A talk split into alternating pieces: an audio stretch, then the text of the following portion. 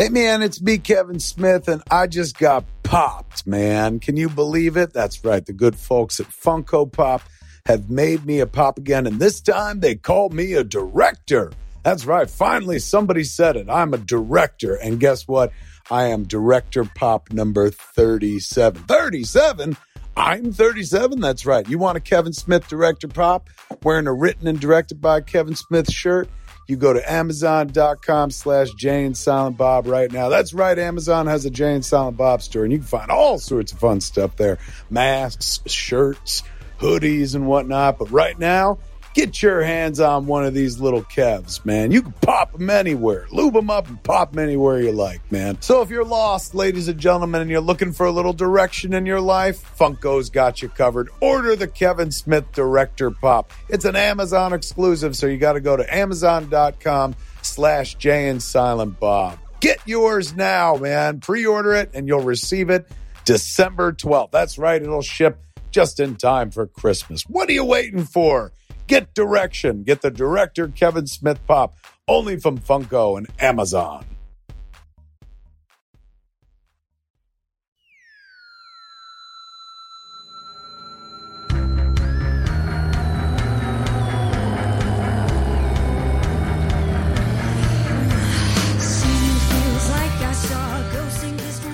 Greetings, children, and dare you step inside the vegan abattoir. I am Kevin Smith. And I am Harley Quinn Smith. Yeah, we talked about it right before the show. We said, let's put dramatic pauses between each of our names. But I forgot you got three names. I do have three names. You know who has three names? Who?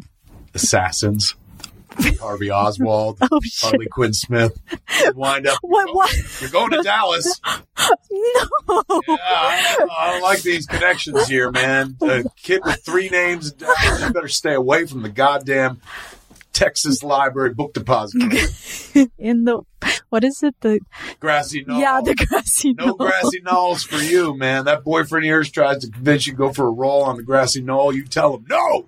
I, History demands you say no. I will not go for a roll on the grassy knoll.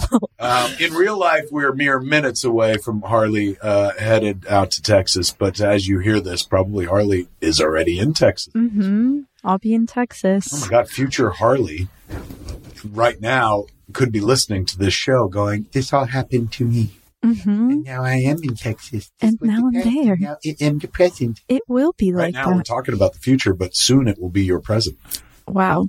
That And then is this how time works. is your past, Wow. right? Time. What a concept.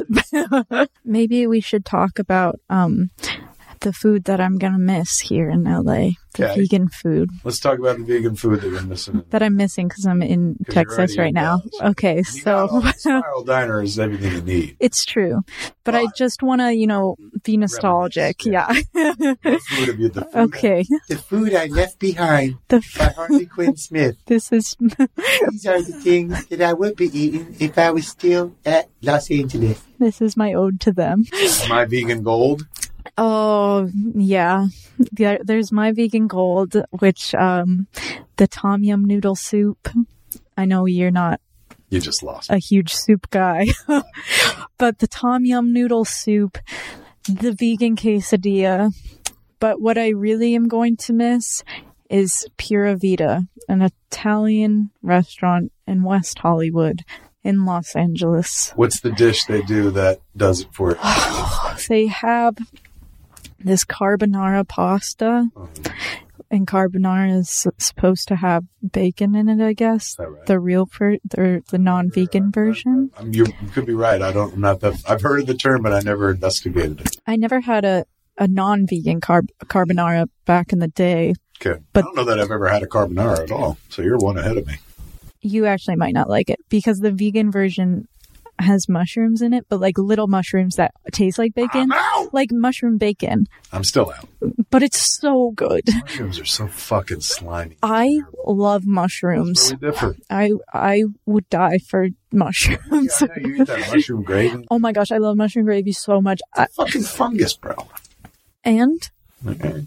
What's uh, this weed's and herb or what, or what is it? I smoke it. You want me to smoke mushrooms? I'll do that. I you smoke mushrooms or you eat mushrooms, right? But do the the drugs. yeah. Yeah, I, I, Can you smoke them as well? Is that possible? You know, I am unsure. I'm not well versed in shrooms. I guess I should be proud as a parent, but I got to tell you, I'm a little disappointed. 21 year old, you can't give me more. I'm sorry, I can't answer your question. What else? Uh, what else is going on in the world of veganism? We better slaughter some misinform, slaughter some misinformation, butcher a little bullshit, or else. I know, I know. Um, like, how is this vegan? Where are the issues?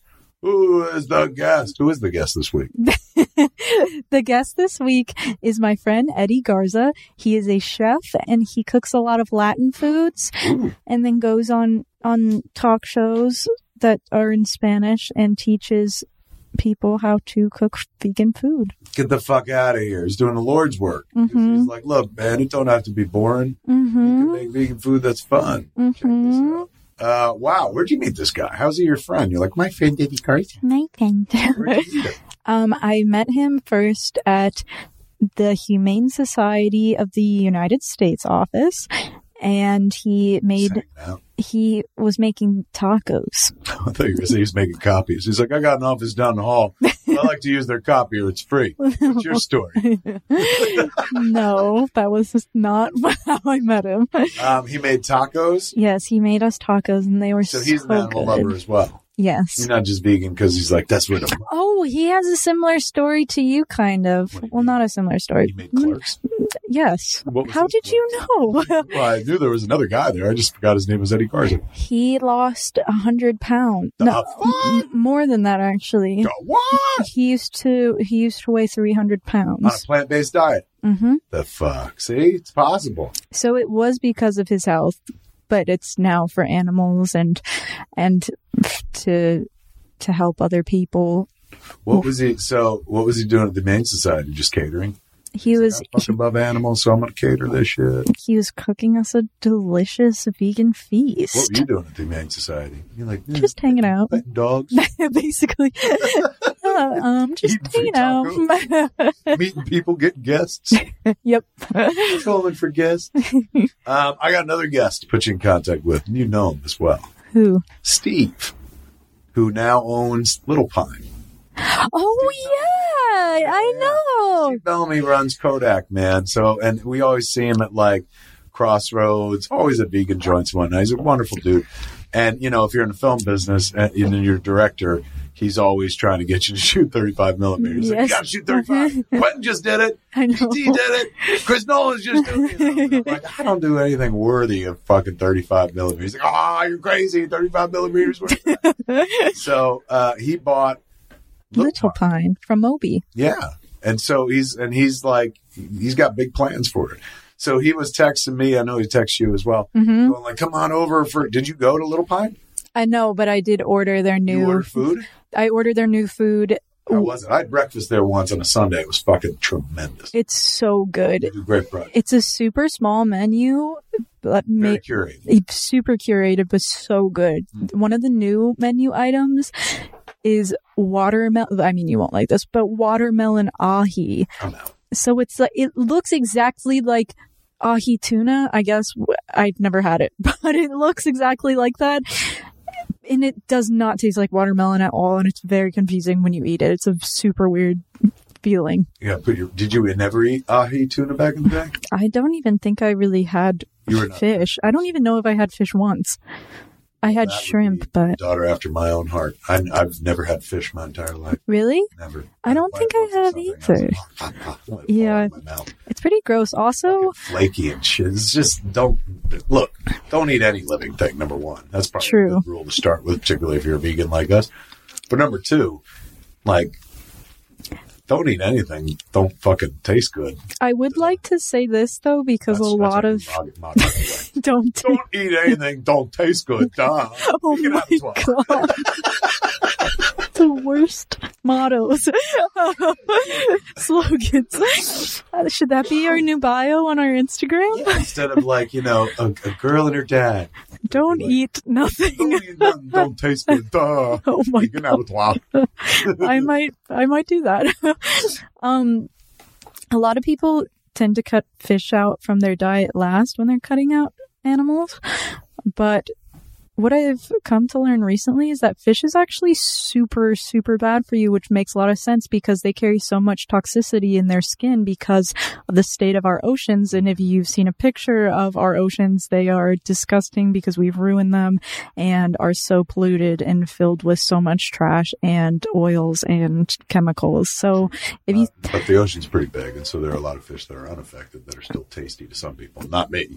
But, uh, Not every fish tastes like fucking Exxon oil, well, you can't taste it though. but the toxins is Yeah, the to- I mean toxins probably live in every single living thing. yeah, but since the fish are living in this polluted water, then the obviously it's going through their flesh. I mean the same can be said about land animals. Fish have the flesh, and the flesh takes the toxins. Ew.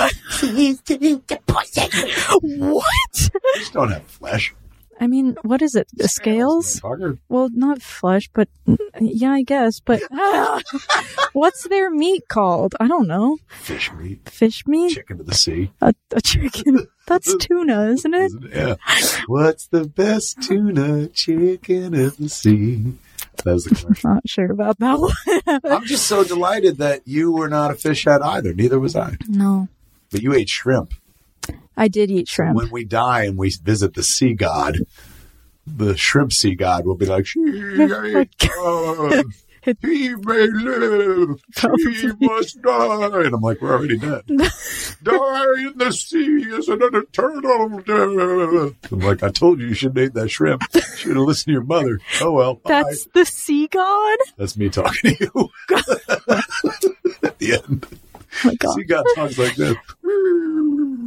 Wow, I have. I'm excited to meet the sea god. No, you don't want it. Except I maybe you ate fucking shrimp. So maybe they'll you. forgive Or me. Or she. Could be an amorphous being. True. Maybe they'll forgive me. Oh, the sea god don't forgive. You ever seen the sea forgive anything? The sea Tidal god. waves, motherfucking sharks. That's true. no way, the sea don't forgive. the ocean is the scariest thing in the world. But you bring up an excellent point when you're like, why would you want to eat something that swims around in fucking filth all the time and stuff? And how sad that we ruin their environment yeah. with our callousness, but how biblical, which I know you don't like, but still, we'll use another term, poetic or literary, to uh, have people who are like, oh, I fucking love eating fish, but because I'm a human being who poisoned the sea, now I can't even enjoy fish anymore. It's We true. ourselves. It's some revenge for sure. Um, and then the sea gets its revenge when people go swimming and shit, and sharks are like, our turn. I'm, I'm I know. Or when like the the creature that has never shown itself finally comes out of the depths of the ocean. talking about Cthulhu? M- maybe I don't know. Whatever it is. Sleeps. Or that like scary thing from Finding Nemo. Oh, um, oh, that uh, the big old thing underneath. the anglerfish thing. Yeah, is that an anglerfish? Yeah, so scary. But I, think that's scarier than the fucking Cthulhu because Cthulhu will invade your mind. I'm not honestly sure what Cthulhu is. Cthulhu comes out the ocean. What does Cthulhu look like? Do you know? He's uh, he's got like uh, like an octopusy face, a lot of legs, tendrils. You've seen it. Like the guy from Pirates of the Caribbean, or no? a little bit, really? yeah, Like a human-looking guy with a octopus? Yeah, but you don't look human and shit. I mean, here, riff for a second. I'll pull up a picture. Is he gigantic? In my mind, failed as a fucking parent that you don't know what Cthulhu looks like. in my mind, I'm picturing like a gigantic thing coming out of the sea, Oh, you better believe he's gigantic, sister. like skyscraper. Yeah, uh, yeah. I, I don't know that you'll ever have context. Okay, there you go. There's some context. Look at this picture. That's Cthulhu Oh rising. shit! Oh shit! Oh my god, that. that's so scary. Shall we? Shall we have Cthulhu on our vegan abattoir no. He picture? Oh, oh so he's not he's vegan. Yeah, he ain't no vegan. He's a, but he's the revenge of the ocean. He'll. We're not fucking. Why are we talking about seafood? I'm- We're vegans. I, sure. Not- Point of the story: Don't eat fish. You'll Exactly. meet Cthulhu, and it'll super fucking pissed. then, um, speaking of fish, You know who usually deals with fish? Who? Chefs. Nice. poisson, le poisson. Hell, I love le. But you spoke to a chef. Don't fuck with fish no more. mm-hmm. You don't fuck with fish, fowl, meat. Mm-mm. He just makes things out of plants. And they're so delicious, I can say firsthand. Can we uh, listen to your interview with Eddie Garza? Yes, you can. Kick back and listen to Harley Quinn Smith talking to Chef Eddie Garza, ladies and gentlemen. Thank you so much for being here with me. I'm so stoked to talk to you, and we also haven't gotten a chance to see each other in a long time. So I'm I'm so happy to be reconnecting here on Vegan Abattoir and to hear what's been going on with you.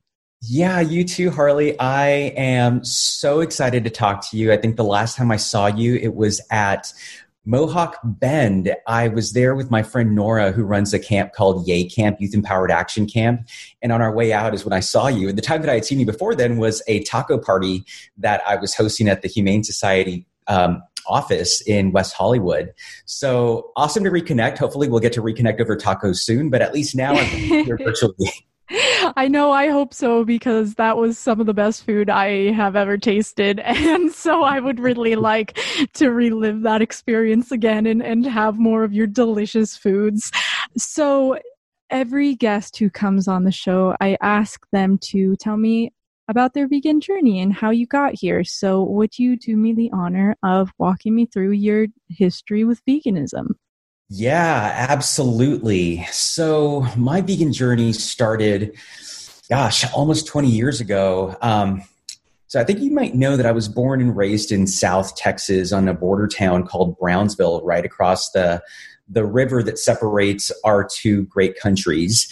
And um, it's an area that's plagued with a lot of problems, health problems. Um, I was one of the victims of those health problems. Uh, I, you know, was raised in a very heavy meat eating family, like a lot of people who grew up in Texas are. And um, you know, it was it was a tough it was a tough thing to understand back then. I mean, everybody did it. Everybody ate poorly. Everybody ate uh, kind of like the worst junk food from Mexico and the worst junk food from the United States. That's the beauty and also like the interesting thing about growing up on a border, like in a border town. Fast forward to like the end of sixth grade, the end of elementary school, I was already what you would call like an obese kid, but um, I didn't really realize it because so many of my peers were just the same way. And it really wasn't until after high school, you know, high school, gosh, by that point, I was already weighing almost 300 pounds and I'm only five seven.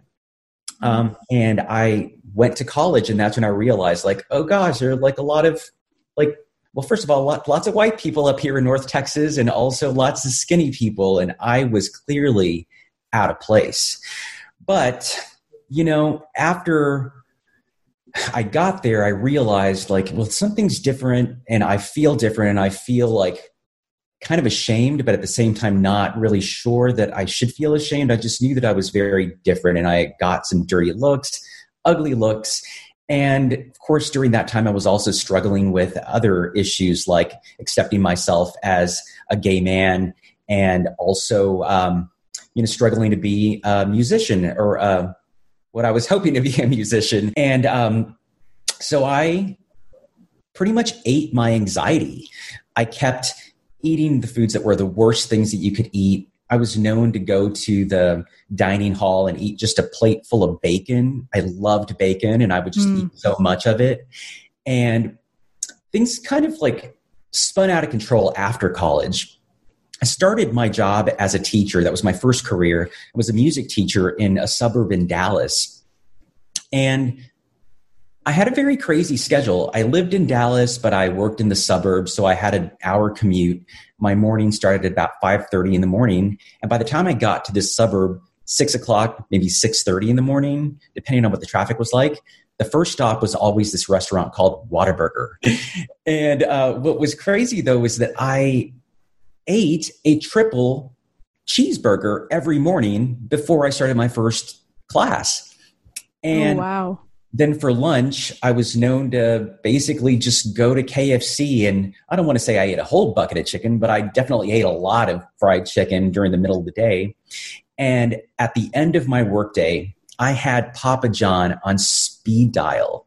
And they had my number, they had memorized my number, and they knew what I wanted. I wanted a large meat lover's pizza. I was living this horrible, uh, unhealthy, and uh, totally not eco friendly life because I was eating all that meat and animal products, and I was driving so far just to not live by my students uh, or my students' parents. But um, at that time, I just wasn't thinking about things. Anyway, fast forward to the second year of teaching, and I was tasked to kind of give the introduction to the new teachers who were coming in. And on that day, I met this one very special person who I still consider a very dear friend. Her name was Cherie. And Cherie was from Pittsburgh. And somebody in Pittsburgh in Texas is kind of like a you know, she sticks out like a sore thumb in many ways. But in one sense, it was her uh, ability to just speak truths without any filters in ways that a lot of Texan people don't. In Texas, you don't really like say truthful things to people. You kind of talk behind their backs if you want to say something. Uh, and on my first meeting with Cherie, I said, "Hi, I'm Eddie," and she said, "Whoa, you're fat." Oh my and gosh! I was like, um, what just happened? I turned beet red. I felt just sweat dripping off of my bald head, and I could not believe that I had just heard somebody say that out loud to my face. But before I could even react, she had a very fast response like, Hey, I'm part of this diet support group, and you should join me this weekend. And being so embarrassed, I didn't even know what to say. I, I could tell she didn't do it out of malice. She had said it because she saw that I was clearly somebody who needed to to lose weight and get help. Hmm. And I accepted her invitation. So that weekend, I joined her and her friends, all strangers to me, in this diet support group. And we went through this program where we basically just learned how to eat, not not like a Jenny Craig style thing, but more like a kind of like what now is Noom. It's, you know, kind of learning what foods are good for you and what foods are bad for you. Mm. And the support group was really awesome because we shared a lot of articles and books. And the more I read, the more that we read together, we kept seeing that study after study found that people who were following a plant based diet were the people who were the healthiest people. So we decided on that journey together well, let's go plant based.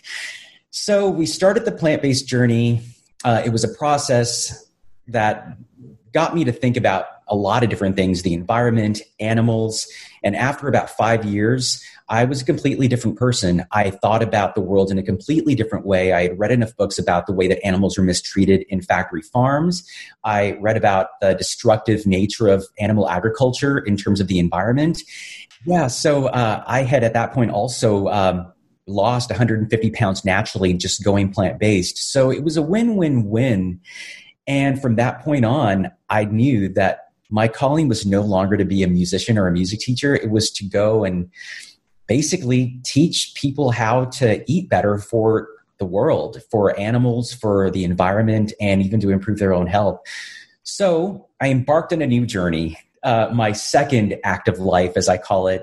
Uh, and I quit my teaching job and I worked and worked at Spiral Diner, which I, you mentioned on one of your podcasts previously as being one of your favorite restaurants. Yes, I love it there so much. I was so excited when you when you told me that you had worked there. I I, I was like a full circle moment. yeah, for sure.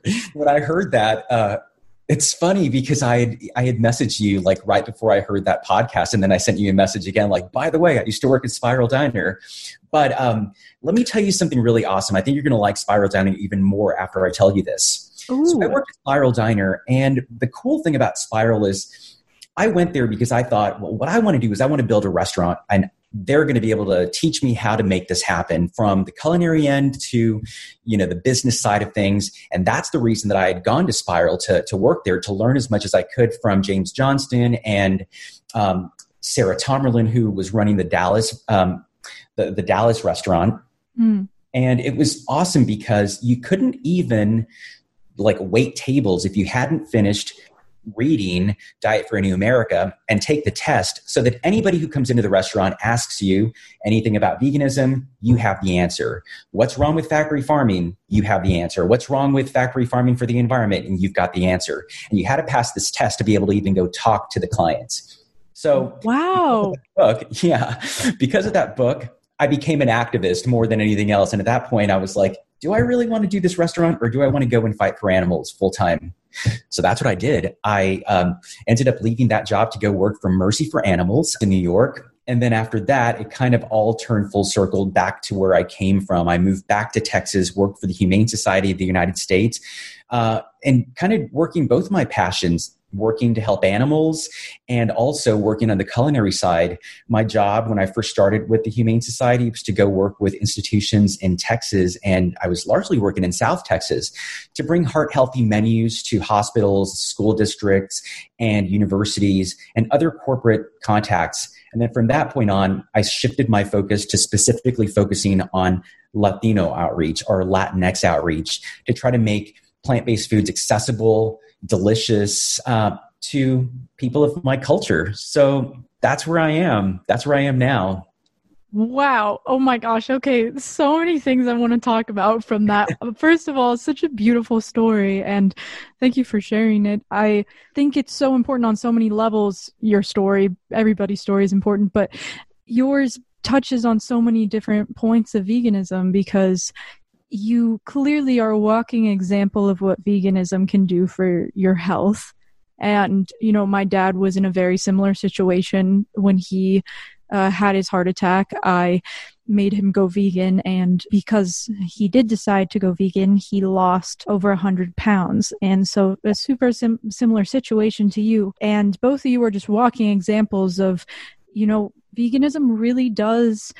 I mean, it's it, it similar to a medicine or a, or a cure because it really does help fix a lot of health related issues like obesity or any issues that come with that or or being overweight. And it's just so important that we share stories like that because a lot of people who are in similar situations who may be in a dangerous place with their health and they might not even know it if their cholesterol is super high and you know that's that's a huge risk that comes with eating animal products. And so it's so important that we share these stories because you just prove there is a cure and it's veganism and it's really a pretty great cure. It's not like, you know, you're you're really giving up anything. You you are able to eat these amazing vegan foods. It's just not with animal products. So you're helping yourself and you're helping the animals, which is a win-win for everybody. yeah, yeah, absolutely. Thank you. Uh, yeah, I do think it's important to share these stories because, you know, a lot of people who start, you know, the vegan journey and have, didn't have the opportunities that I had, the opportunity to go work at a place where I could learn more than just what it was doing for my health. Uh, you know, clearly it did that, but I opened my eyes to so many other things that are important. You know, one of the things that I think that really spoke to me from that book Diet for a New America is that I had read about the way that broiler chickens, the chickens that we use for food, not for eggs, are raised in a manner that they grow so large so fast that they can't even support their own weight. So when I see their pictures and when I think about their their lives and just their misery, it takes me back to my days because you know while I was still obese and while I was you know at that point when my friend Cherie had called me out on being fat and that I need to lose weight, uh, I was in a um, in a boot because I had sprained my ankle. I was constantly spraining my ankles. I couldn't support my own weight. So I think about those chickens every time. I think about my my past every time I think about these chickens. Like they're me. They were just they're so big they can't support their weight, and just the the, the fact that factory farms do that to them purposely so that people can have their big KFC, you know, big buckets of, you know, fried breast.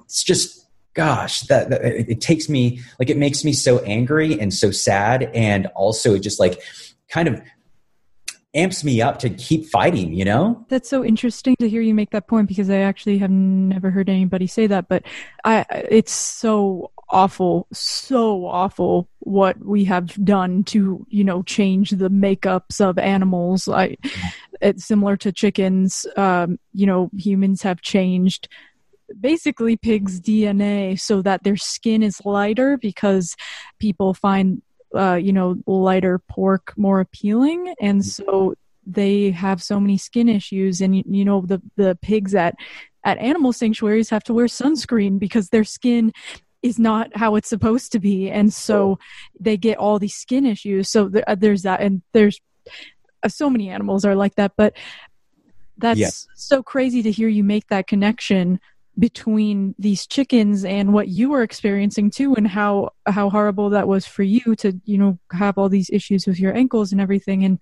how unpleasant and horrible that it is that we do that to these animals and it's not like they get to have any time off it's like these right. or or any choice you know i mean yeah I, I made the choice to do that to myself, you know, maybe subconsciously or not consciously, but these animals don't have a choice. They're forced into this situation because of human need or human desire, not even need, but human desire to continue to torture animals and eat them for really not any necessary reasons. Exactly. And it's so awful what we do to these poor farmed animals. And it's uh, you know it, it's a terrible system that has been happening and and will continue to happen for a long time but it's people like you who are making a great change in this world and making the world a better place for animals. So we have that you, you know as our our guiding shining light. We have these positive influences like yourself who are swaying the opinions uh, of many people and are able to you know make this place our world a much better and more compassionate place for animals. So hopefully one day we won't have to be having these conversations about these poor animals suffering over their bodies being uh, damaged and distorted and their DNA makeup being changed. That's so crazy what we what we as humans have done. We've completely tried to alter species to benefit ourselves and that is pretty mind blowing to think about. It is. Well, it's people like you also, Harley, who are doing a great service to the animals by continuing to talk about these things. You know, honestly, I've been now vegan for so long that sometimes I feel like I'm in this bubble of just kind of knowing and I forget what people don't know because I've been talking about it for so long and I've just known about it and I run around circles with people who are also aware of these things. But there's a whole generation of people who still don't know what's happening and you're talking to that generation and I'm just so grateful to you and all the other young millennials. I'm now a millennial at heart, but not at all in my in my medical record for, for I mean, we got to have it from all from all generations and all groups of people. We need to be providing this information so that everybody it's accessible to everybody and I also with that said want to talk about you you said that you are really inspired to bring veganism into an accessible place for Latino communities. And that's so important as well. And I think, you know, there's so much crossover or in, intersection between veganism and so many social justice issues like you know accessibility for everybody um, no matter where you are no matter what country you're in what where whatever it may mean uh, there are so many crossovers. And it's so important to be able to provide veganism to everybody not just to you know one group of us because that's not going to really make any change. It's all about making it accessible and available to everybody so that we can provide this information and then they can do something about it because if we're not bringing it everywhere then we're being pretty hypocritical because we're expecting people to make a change without them being able to or having the means or the accessibility to make said change. Right. Yeah. Thank you for for bringing that up. I you know that's one of the things that i really love about my job at the humane society of the united states is that they have given me a platform to be able to go and speak to people of my culture who were largely underrepresented in the vegan movement. And one of the reasons that they're underrepresented is because there aren't really, or up until recently, there weren't really people who were speaking to my people in our language or in terms of like food, like our food language. Right. There's different things culturally that are um, just ingrained in our beings, uh, just being raised in certain types of families. And there are all sorts of you know socioeconomic reasons that that veganism was not appealing or not even something that was doable uh, for a long time the beginning of this vegan movement uh, or maybe not even just the beginning of the vegan movement maybe even as recent as like 10 years ago we were still peddling a lot of things that were just not accessible to communities um, to Latino communities or communities of people of color, uh, things that were just like not found at markets around there. Like, when were you going to find tofu in a market that is, you know, in a food desert Right. in South Texas? Like, just not doable.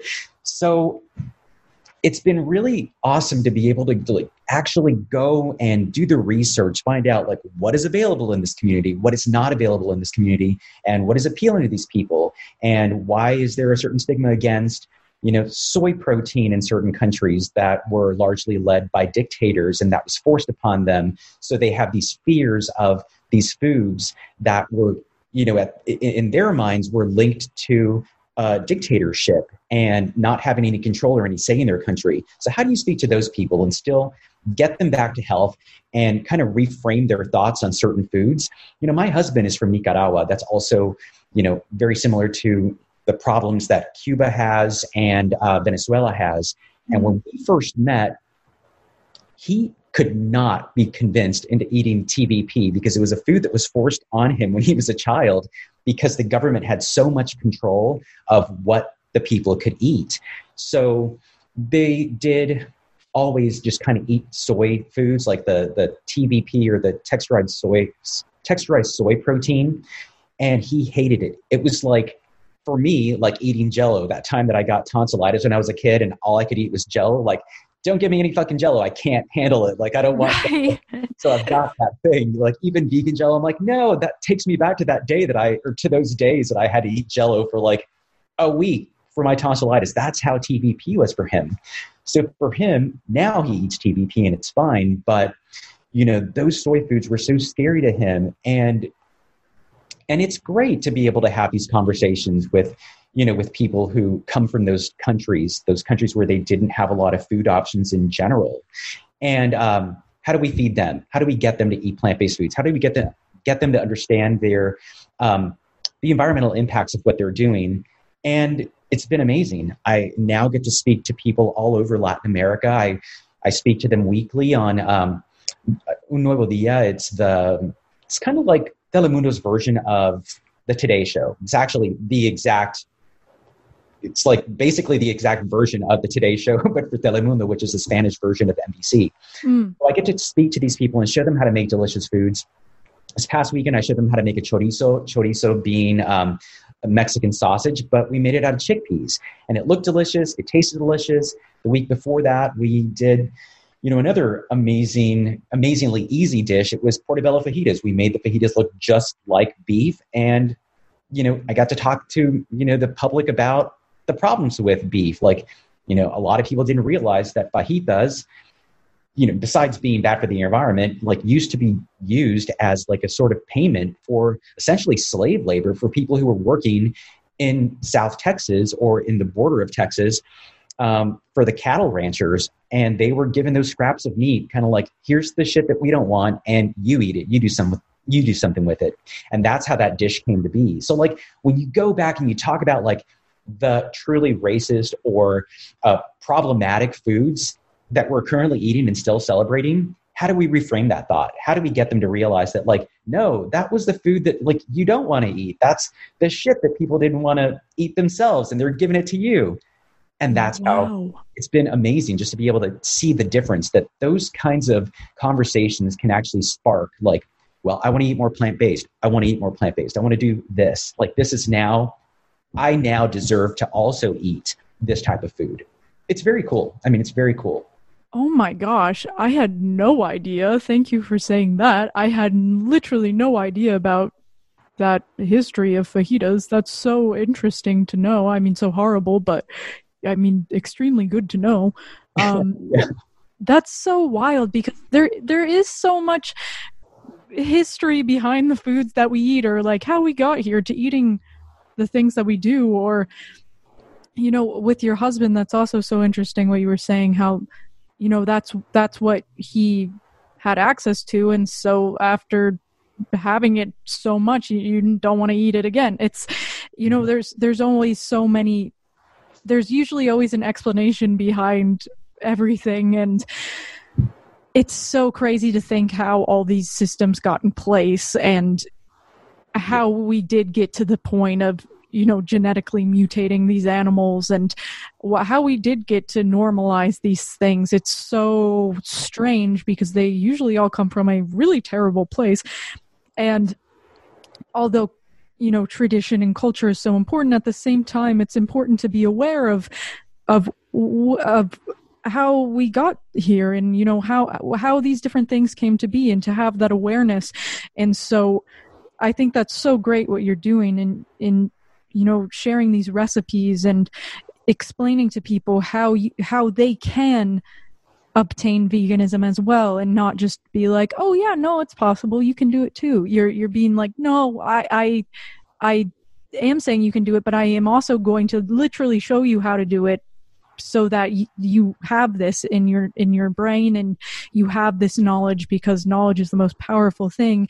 And how are you supposed to try to influence somebody to change if right. they don't know what you know or if they don't have the tools to achieve what what you're asking of them? It's it's a ridiculous ask. Yeah absolutely. Thank you. Um yeah it's it's really knowledge is the most important thing and it's something that's not afforded to everybody you know because you know a lot of the people who i'm speaking to are people who came to this country just to find a better life that is not run by a dictatorship. And a lot of these people are professionals who maybe were doctors in their own countries or maybe were lawyers and now they're scrubbing toilets just because that's the job that they can get here in this country and get paid a better wage than they were getting paid at home for being a you know medical professional or you know a legal professional and now because of these jobs they they aren't able to learn a whole lot of the systems that we have here in the united states that are already really super complicated for people who are born and raised and currently living here right. but imagine those systems in a completely different language than what you're used to and then trying to navigate all that maybe raising children uh, having to have three or four jobs just to pay the rents especially in a place like california or new york like there's not a lot of time to learn about these things. So we got to take every opportunity we can to speak to them when they're available. So that's why I love doing the morning show because a lot of these people are watching that show super early in the morning, getting ready for work. And that's the only time of day that they get any really relevant information. So that's why I really do try to focus on reaching the masses on TV, on you know, radio, any way I can where I can reach, you know, the people who are the the media is like where they get all of their information. What an incredible person you are. You're just you know you're, you're taking so many different things into account and really being so considerate. Uh, it, it, you just like exude consideration and compassion when speaking to you because you really are thinking about not what's best for you because obviously what's best for vegans if is if everybody thought like us and everything like that's our ideal world is just to be like um yeah i'm vegan. Can everybody else be vegan? Okay cool. Got it. But you're actually you know thinking about what's best for everybody else and and how they can work this into their lives as well uh, which i really don't think a lot of people do and i need to do a better job of because i i talk a lot about how there definitely are ways for veganism to be quite expensive but there are are many ways for veganism to be very affordable as well and i always talk about that aspect of it. But there's also you know this whole relearning aspect because if you're thinking one way for your entire life and know how to make foods from animal products, you kind of have to relearn and reteach yourself. And that obviously takes time and that takes money and, um, yeah. it, it takes uh, brain power and you need to like focus and that's hard to do if you, if you're living a very busy life and, and taking care of a family and everything. So it's really amazing to hear you talk about taking all those things into consideration because I don't think enough people really do. Thank you. I, I do think it's getting better. I've been I've been seeing a lot more people recently doing segments that I think are super great for communities in need, uh, at risk communities. Uh, so one thing that I started doing that I really like that, like I said, I, I'm seeing more and more people do this are plant based recipes with ingredients that you already have at home.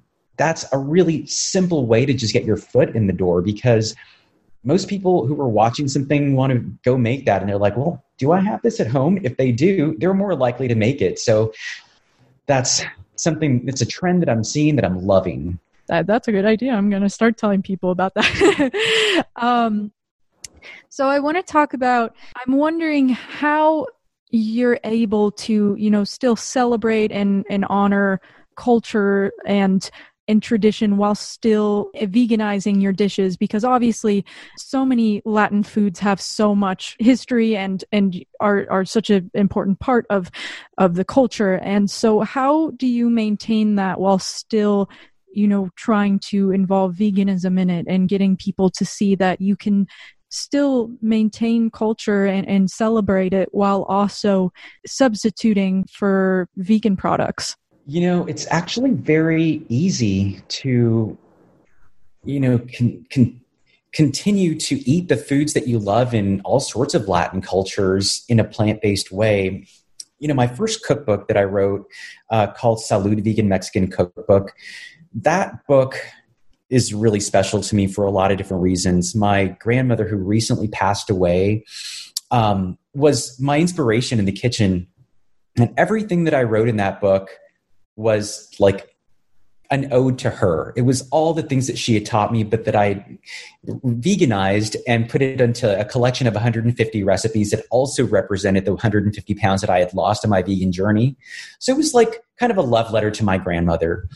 And in that, I talked so much about the history of plant based eating in Latin America up until Europeans came into those countries and introduced animal products, which were not largely used in Latin America. The majority of the foods that were eaten, uh, you know, at least throughout Latin America, were foods that were, you know, came from the ground. We're talking about corn, we're talking about squashes, we're talking about beans, all those foods that that are still the staples of the Mexican diet were really, like, truly the staples of the Mexican diet and the Latin American diet. And it was really when the Europeans came in that animal products started being used. Um, you know, Europeans brought the dairies. That's the reason, like, we have so much cheese now in Mexico. It wasn't the Mexican uh, indigenous people; it was the people from Europe that had brought the dairies and brought that cheese. Uh, same thing with the Spaniards brought a lot of different animals, uh, including pork, and that was largely. Um, uh, I guess it's really all over Mexico and all over Latin America, but all of these foods were those European foods that are actually making Latin Americans sick. So there's a really interesting history of food culture in Mexico. And i am speaking of Mexico because that's where my family's from, and that's the one that I feel closest to. But it's interesting to hear stories about some of the best superfoods that we know, like, you know, quinoa. Well, quinoa's quinoa sibling is amaranth, and amaranth is a Mexican superfood that was celebrated back, back, back in the day, like indigenous times. It was used by the Aztecs in rituals because it was loved so much. So when the Spanish Christians came in, they actually banned that food from cultivation because they considered it a pagan food. So some of the healthiest foods from Mexico were not even considered. Um, you, I mean, it was illegal to cult- to cultivate them. So that system of oppression came from the Europeans. Uh, those foods that are also their own system of oppression is all European influenced foods. So when I'd like to talk about, or when I talk about culture and talk about culture as uh, uh, you know Mexican from Mexican immigrant parents. I always think about those dishes. Like, why is it my grandmother always used this? Well, because she was born and raised in a town that was like one of the colonial epicenters of Mexico. So that's the reason her food was so meat heavy and cheese heavy, because that's what she knew, because that's what the colonial cities were like. But if you go to the indigenous areas of Mexico, like even outside of Mexico City, you still see so much plant based food as the natural foods. So if you ever go to um, Xochimilco, which is outside of Mexico City, it's a beautiful little canal. Um, it's it's a little prettier, I will say, than the Venice Canal, which I live close to. Um, but it kind of reminds me of that same thing, like these beautiful boats, and you stop in different areas and you see the street food or the food that's like off the river and it's almost all plant based yeah they'll have some meat options but 90% of the food there is plant based so it's very interesting like from from country to country from neighborhood to neighborhood you're going to see a vast variety of different foods and largely you're always going to see corn beans squashes as like the main thing that you can always get anywhere it's fascinating. Um, same thing with, you know, in Colombia. When I took my trip to Colombia recently, eh, it wasn't so recently. It was probably, I guess, a year ago maybe a year and a half ago. Gosh, this time is flying by. Uh, I know. by. like half a year just flew by, just sitting in a house, right? I um, know. it's a while ago. And but what was fascinating to me about Colombia in the two cities that I visited, Medellin and Bogota, I was actually there for a tour doing a plant-based version of the national dish of Colombia that ended up going viral after a food writer from Colombia came to Miami and tasted this dish and went and wrote like an, an article that went, a national article that went viral there. But I'd gone there and did this version. And what was interesting to me is that the foods in Colombia reminded me so much of the foods in Spain. It was still like the same fried foods, uh, the same fried um, pork, uh, different sausages that reminded me of um, like El Corte Inglés, which is a it's kind of like a Dillard's or maybe a Macy's in Spain, but they also have an aisle where you can buy an entire pig leg. Oh. but um, it reminded me so much of that. And after I left there, I, I left thinking, oh, wow, like Colombia's completely different from Mexico. Like it's just so meaty and so meat heavy. And when I mentioned that to a friend of mine, a friend of mine from Colombia in Miami, she's like, well, that's because you didn't go to the other areas like it's just like mexico everything's the same you're going to have the metro- metropolises that are largely colonial and you're still going to have indigenous cultures that are still eating mostly plant-based so i don't know if i answered your question but no i mean i it's it's amazing to hear you speak about everything no matter what the question is and you did answer my question but um First of all, I just want to say that I, I love that you made that book for your grandma. I think that's so sweet. And I'm so sorry to hear about her passing, but I think that is such a beautiful way to, to remember her and to honor her. And I just wanted to say I, I love that. Um, Thank but you. Also, how cool is it that you made that dish go viral and, and you know put veganism on everyone's minds? How how cool is that? And you touch so much on accessibility. I think that has to be the theme of this episode because you you, you touch so much about like why was your grand why was your grandmother making these dishes? Uh, it's because you know she grew up eating this. And and if you grow up and you're used to to something then you're going to eat it. That's why so many people continue to eat meat because you just grow up and you're told like yeah no it's it's fine and milk is good for your bones and uh, meat's healthy. And that's i mean none of it's true but that's just how we grow up and then that's what we're led to think is that we're supposed to eat these things, which is why so many people continue to eat it because we just don't really know any better until we're told. And that is also just a part of the conversation of accessibility where or you know the way you're raised or your family is just like if you're raised being told to eat something, you're going to probably continue to eat it until you make a change. So that's yeah. like that's that's that's why the world is like this really that's why veganism isn't more popular just because I wish that there were more parents re- raising vegan children, and I can't wait to raise a vegan child one day. But unfortunately, that's just not really the reality. Yeah, it's it's tough to. Yeah, gosh, there's so much to there's so much to talk about and like go deeper. But you mentioned about you know my grandmother doing what she eating what she ate because that's the way she was raised and accessibility and I, I want to go back to accessibility of even education like right. something that still I feel very privileged in so many ways. And one of them is that I'm privileged to, to have been born to a super intelligent woman and man my mom and my dad are super smart. Um, my mother was one of the one of the people in her family who was tasked to go to school when other people in the family are tasked to go to work because you want to save your smartest child to go and make the money for the family to, to go learn and to go make money. And that's who my mom was. My grandmother was not that person. My grandmother when she was a kid was one of the people who had to go and work at um, I think her first job was working as a seamstress as a child, and then her second job uh, still as a child, was cooking.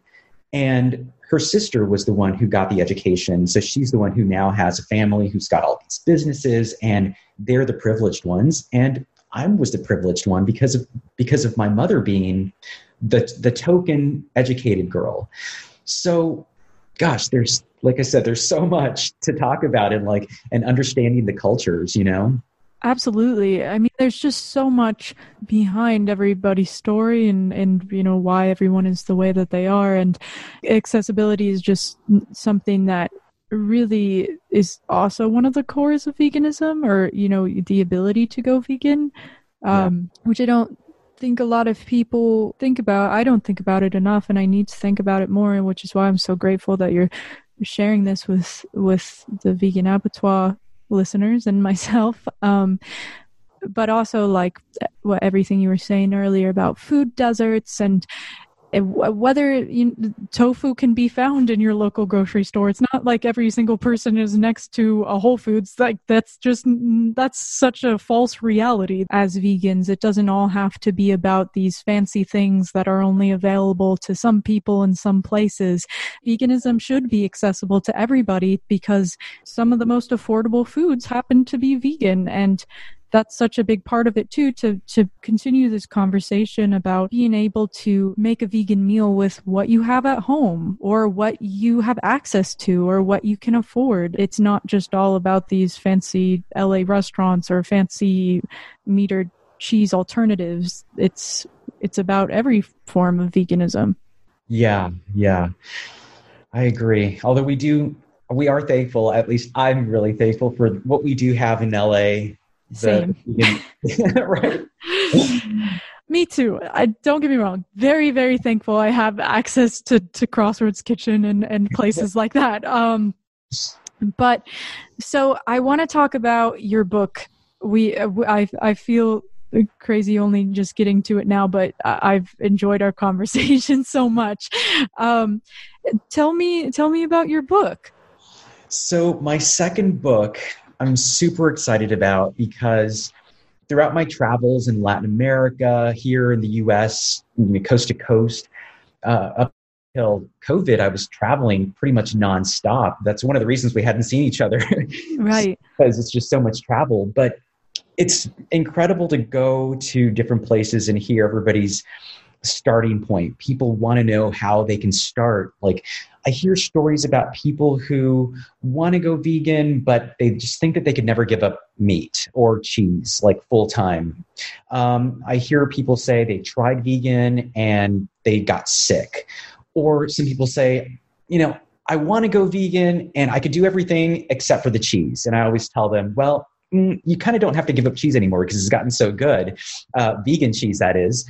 So it was during my travels that I started documenting what people wanted. Like, what kinds of recipes are you looking for? Like, what are the things that would convince you to go plant based for, let's say, 30 days? So that's what ended up happening. I ended up writing a 30 day meal plan that includes 100 recipes. And I did this in collaboration with my friend and colleague, Lauren Pitts, who's a dietitian for the Humane Society of the United States. And Lauren went in and looked at all of my recipes and put them into an actual meal plan that made sense because I wanted to make it affordable. I wanted to make it easy. I wanted to get people the favorites that they were used to or that they wanted to eat, but I wanted to show them a plant based way. But I also didn't want them to feel like they were starving because in so many meal plans that I've seen, people give up because there aren't enough calories in a day. So, of course, you're going to get sick. Or maybe people go on a vegan diet thinking that they're going to lose a bunch of weight. And then they go to say veggie grill every day, which we well we all wish we could do that every day. But like in reality, if you're going to go vegan to lose weight, you're not going to go get a buffalo chicken sandwich at you know Right. veggie grill every day. So um, the idea of this book was to make a meal plan that people could go 30 days and then still want to come back and do it all over again. So it's got plenty of calories. We looked at macro and micronutrients. Uh, we made it delicious. So people don't have to give up their po' boys. You know, being from the South, I do like a po' boy. Uh, so I have a cauliflower po' boy with an amazing, amazing remoulade sauce. And, um, and of course, you know, having lived in New York, I know how much people love their eggs Benedict. So I have a tofu eggs Benedict in there, which includes a delicious tempeh bacon, which has less than half the calories as bacon. And I wrote the bacon recipe because, as you know, I love bacon still, but now I love tempeh bacon. And, um, you know, also from the South, I decided to add a sloppy Joe. I don't know if you know what a sloppy Joe is. Uh, Oh, I do. That's actually my favorite food. So uh, I included those types of favorites, and um, I also didn't want to. Pe- I didn't want people to feel like they couldn't have dessert. So I've got like cobblers in there. I've got donuts. I've got a blueberry cake donut with Meyer lemon glaze, and I've got as one of my. It's kind of like my homage to my days at Spiral Diner, where we didn't have pumpkin pie, but we had sweet potato pie. So when you're in Dallas, you got to try the sweet potato pie. But my version is a sweet potato cheesecake because I love cheesecakes and I love sweet potato pie. So I married the two. And um, what's exciting, like I said, about this is it's a very easy to follow meal plan. We have all of the shopping lists for them. We've got 30 days of delicious meals. And in that, I also share stories that I feel like are motivational stories, stories about what kept me going, uh, why I went vegan and stayed vegan. I talked about how, you know, veganism didn't just help me, it didn't just save my life, which it literally did, but it also opened my eyes and my heart to the lives of all others. So I feel like overall it is you know, it is kind of like my complete story in a cookbook. So it is my love letter, in this case, to my mom and my dad, who I feel like gave me this amazing childhood to be able to to explore what I explored. They just let me live, be who I was, but also kind of pushed me to grow. And this is this is that story, like how I went from this to this and you can do this in 30 days and you can keep going and i want you to keep going. So it's in a really friendly tone you know that yeah, i heard your podcast with Toni and michelle about their uh, friendly vegan cookbook and that's one of the things i love about them also is that they are just so personable and just like so approachable non-judgmental and that's what i wanted for this book as well. It's a non-judgmental way to like dip your toe into veganism. Hopefully after 30 days you'll stick with us Well, I think you are the exact same way as the I I adore them too and I just think you are absolutely incredible and you're sweet thank you yeah, of course. But I mean it's true. I, I this conversation really did open my eyes to make me think more about things that I usually don't have to think about, which is always important to be to be pushing yourself and to be thinking about everybody, not just what your situation is, but everybody's situation and everybody's accessibility to to the topics that we're talking about, or understanding or knowledge of of the conversations we're talking about. And I think that you do such an amazing job at doing that while also being so incredibly kind and and so friendly just like the friendly vegan cookbook. And i can't wait to to read your newest book and make your recipes that they all the foods that you said sound so so good and i can't wait to try them. And i i'm just so i'm so happy to have you as my friend and and in my life. And i i can't wait to to see you one day when this COVID situation is, Right. is over. Thank you, Harley. I, I, I hope to see you too uh, very soon. Well, maybe maybe we'll have a taco party on my rooftop. I don't know. I, I live close to the beach, so it could be a beautiful view, and we can have tacos and watch the ocean and listen to music. Listen to I think we talked about the Breeders at one point, didn't we? yes, my favorite, my that my favorite band. Love them. Oh my gosh, that's amazing. Well, I can't wait and I I'll be there in a heartbeat. So, thank you so much for talking to me and I will talk to you soon. Harley, talk to you soon. God damn it, that whole thing made me hungry. I know. You know, I want food. I mean, I always do, but like, listen to a dude talk about like turning inedible vegetables into something that I might actually stomach. That's that's the Lord's work right there. Mhm. People like him are allowing people like me to be quote unquote vegan. Mhm. I am vegan. I'm plant based. I ain't fucking I ain't, an animal product ain't passed this lips that I know of, uh, like since my heart attack. Since Mhm. I was in the hospital and they gave me fucking chicken nuggets, and the kid was like, "No." Yep. Um, so I'm vegan, but I'm like not. When you think of vegan, you think of like, oh, this motherfucker's eating a salad. Yeah. Neither of us are. No, Neither of us vegans. live that life. But that guy makes my dirty vegan existence Possible. possible by being able to take a thing that I would like, I'd rather fucking puke than eat that, and turn it into a meatball Mm, or a taco. a taco. Um, talent. I do have, I think, some misinformation to slaughter, but I'm also not sure if this is accurate. This information you want to slaughter or bullshit you want to butcher? Um, misinformation I, I want to slaughter. Fair enough. You're not going in hardcore. Where you're like, No, no, you're no. gonna learn my truth, man. No. Fair enough. Just because you said the two words. Vegan and plant based are not the same thing. What do you mean? They're not the same thing. Explain. Plant based things are not always vegan, apparently. Is- For example, I think plant based, and I still don't really understand, but I used to think they were the same thing and that they were interchangeable. But plant based includes honey, I think. well, I include honey. I try not to, but if it's in there, I'll What about the bee video? remind me. What about the bee video? I don't. You do not eat honey. Let's us not forget the bee video. If you think about it, plant based is just, you know, based from actual. Oh, there's an ant on me, but I won't kill it. You don't kill it. I won't kill it because I'm. On the table. It's you know walking. How much time I spend? I- literally, I spent like this morning ten minutes. There's nothing on this fucking table. Like I keep trying to explain to him, like there's no food, bro.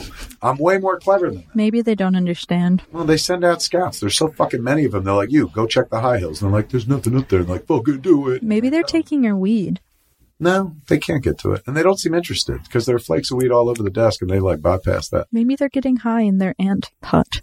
I'm telling you, what they're getting is taken right from my desk on top of an index card, whisked to the ground behind me. I, I spent so much time picking them up, turning around, and putting them out, and I wonder what they think the whole time. Like, oh my god, I was up there, and then a gi- white thing came at me. I thought I was going to die. And then, This big white Suddenly, I was on another floor altogether, and I saw other ants. and We were all fucking confused. Yeah. Like, Who is it? What is it? What does he want of us? Am I like their god because I saved their life and shit? You would.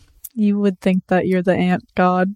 I'm not saying that I'm the ant god, but would Uh-huh. they think I, as the person that saved their lives, I'm a human, and they're probably taught from like fucking the birth, like humans are fucking bad. They step on us and shit. hmm And all of a sudden, there's this giant human who's actually looking out for them. Wow. So I'm not saying I am the ant god, but I'm saying But look at me like a god. You're also not. saying you are the ant god. No, I'm not saying I am the ant god. I wonder if they look at me like I am a god. You have to say from Vegan Abattoir, I am the ant god. Where we ended yes. Did you enjoy yourselves, ladies and gentlemen? Did you enjoy my humiliation at the bottom? There- that humiliation and the show wouldn't exist without the person sitting across from me. Give it up for the ant goddess Harley. I, I do not want to be the ant goddess. I fucking ant hate god. ants. You're at least the ant princess, but if you're gonna Fine. a- a S anything, go for God. S. That's true. Six.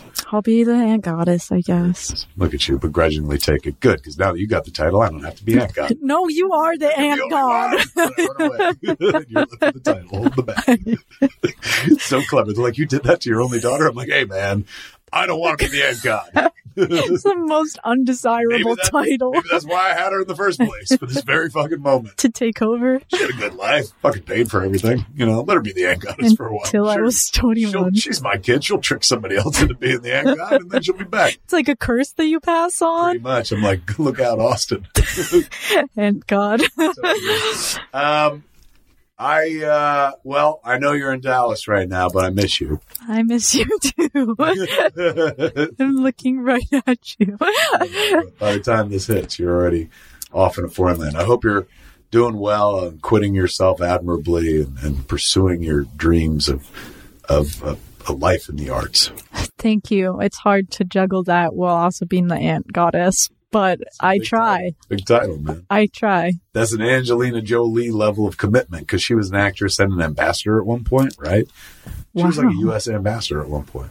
Good for So her. if she could pull off U.S. ambassador and being an actress, she could pull off actress and ant goddess. Okay, fine. Wear it well. Thanks. Um, coming to an ant hill near you, Harley Quinn Smith, the ant goddess. There it is, ladies and gentlemen. I hope that a little bit of misinformation was slaughtered.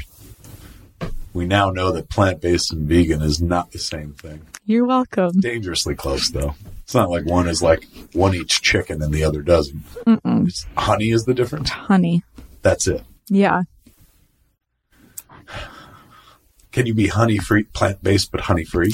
But then you're just vegan. so what's the difference? Uh, there it is, ladies and gentlemen, for Vegan Abattoir. I'm a very baffled Kevin Smith. And I am the ant goddess. well done. Look at you fucking wearing it. Well branded. Get out of our vegan abattoir.